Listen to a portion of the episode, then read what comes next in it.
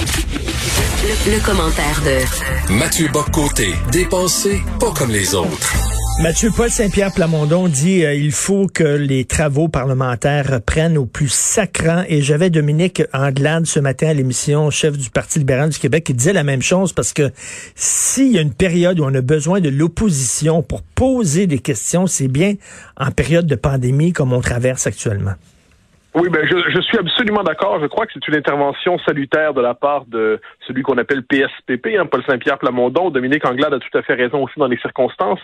Euh, on nous dit que la pandémie, c'est le nouveau normal, hein, la nouvelle normalité. je, peux concevoir dans les premiers mois, quand on était, euh, on, on, espérait d'une manière ou de l'autre que tout ça, on pourrait le traverser rapidement avec un gros effort. On dirait, bon, mais il y avait une espèce d'effort de, on mettait de côté toutes nos divisions, tous nos désaccords, pour on essayait de traverser ça. Manifestement, on en a encore pour euh, une bonne année, peut-être plus. On en, on en sait rien, mais on sait qu'on est là-dedans pour un certain temps, d'une manière ou de l'autre, ou dans les suites. Bon, et si c'est la nouvelle normalité, eh bien, la démocratie doit s'adapter à cette nouvelle normalité-là et l'opposition, qui n'est pas séditieuse, l'opposition qui n'est pas, euh, qui ne trahit pas le sens des responsabilités gouvernementales en jouant son rôle, qui consiste à désigner des angles morts, montrer les limites d'une action gouvernementale, montrer que quelquefois certaines mesures ne sont pas productives, eh bien, l'opposition a un rôle à jouer.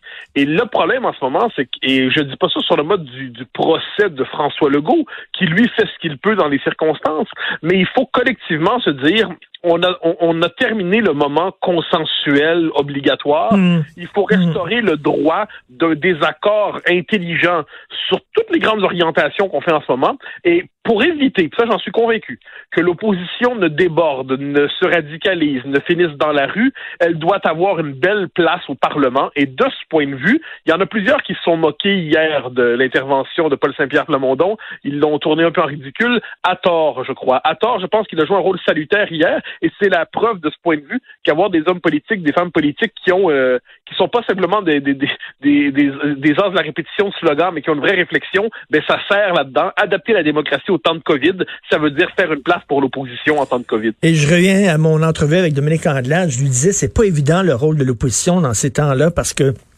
vous voulez pas non plus paraître euh, paraître à, faire vous servir de la pandémie pour faire de la petite politique. Vous voulez pas briser non plus la solidarité qui est nécessaire. Là, on est tous dans le même bateau, mais en même temps, vous devez jouer votre rôle d'opposition et critiquer et poser des questions. Donc, euh, c'est pas évident de manœuvrer là-dedans. Ah non, il n'y a pas de là-dessus. C'est-à-dire, à, quel moment le, on, accusera l'opposition d'instrumentaliser la pandémie pour se faire du capital politique? C'est inévitable que l'accusation va venir, tout comme c'est inévitable que l'accusation vienne que le gouvernement euh, abusait des pouvoirs d'exception qui lui sont conférés pour euh, au-delà de la question sanitaire. Je pense que ça, c'est... Mais ça fait partie de la vie politique des accusations injustes, j'oserais dire. Or, me semble-t-il, en ce moment-là, euh, ne serait bon, il y, a, le modèle du confinement. Le modèle du confinement tient dans à un horizon à court ou moyen terme, mais plus court que moyen, où on se dit qu'il faut tous se terrer à l'abri le temps de traverser ça grâce au vaccin ou à tout le moins en espérant que la pandémie passe. Bon. Si, comme on le craint en ce moment, euh, d'un variant à l'autre, hein, le, variant britannique, il n'y avait pas de virus chinois, mais il y a un variant britannique, fin de la nuance, fin de la parenthèse. Ben oui, ben oui, euh, tout à fait. Dans, dans la période qu'on traverse, si c'est on est appelé à d'une manière ou de l'autre voir le cycle de la COVID toujours se relancer, eh bien là, il va y avoir des questions à poser tôt ou tard sur la légitimité d'un modèle de confinement durable. Euh, la question du couvre-feu ne, ne, peut être que par définition exceptionnelle. On ne peut pas institutionnaliser le couvre-feu dans une société. On ne peut pas considérer que l'ensemble des interactions sociales seront bannies jusqu'au jour venu où nous retrouverons la normalité d'hier, même si la COVID était appelée à durer, même si elle était appelée à rester dans euh, on le redoute, on n'en a pas envie. On veut que le vaccin fonctionne, on veut que les mesures fonctionnent. Mais imaginons que tout se passe pas comme on le souhaite.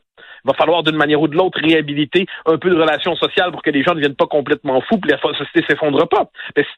Quand ces questions-là vont surgir, lorsqu'elles vont surgir, si elles surgissent, on espère qu'elles surgissent intelligemment dans un débat parlementaire où tous ont à cœur le bien commun et où il n'y a pas d'espèce de réaction euh, parano, euh, complotiste et ainsi de suite, telle qu'on peut les connaître. Donc ça, ça exige que cette discussion-là ait lieu entre des hommes et des femmes politiques responsables et qu'on ne traite pas en, en, gamin ou en paria ou en irresponsable ceux qui osent le rappeler et qui disent qu'en ce moment, il y a une forme de panne démocratique en tant qu'Ovidien.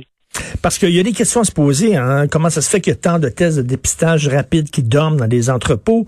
Euh, l'histoire des ventilateurs dans les écoles aussi. Euh, il y a des questions à se poser. Est-ce qu'on devrait exempter les sans-abri du couvre-feu? Bref, il y a plein de... Bon, les, les chroniqueurs, les journalistes, on peut poser cette question-là, mais c'est d'abord le rôle de l'opposition de le faire. Ah ben je crois, et c'est pour ça que là-dessus les, les, chroniqueurs, les éditorialistes, les journalistes font leur travail, mais à l'intérieur même du Parlement de la Nation, de l'Assemblée nationale, ces désaccords civilisés, euh, mais légitimes, doivent pouvoir s'exprimer.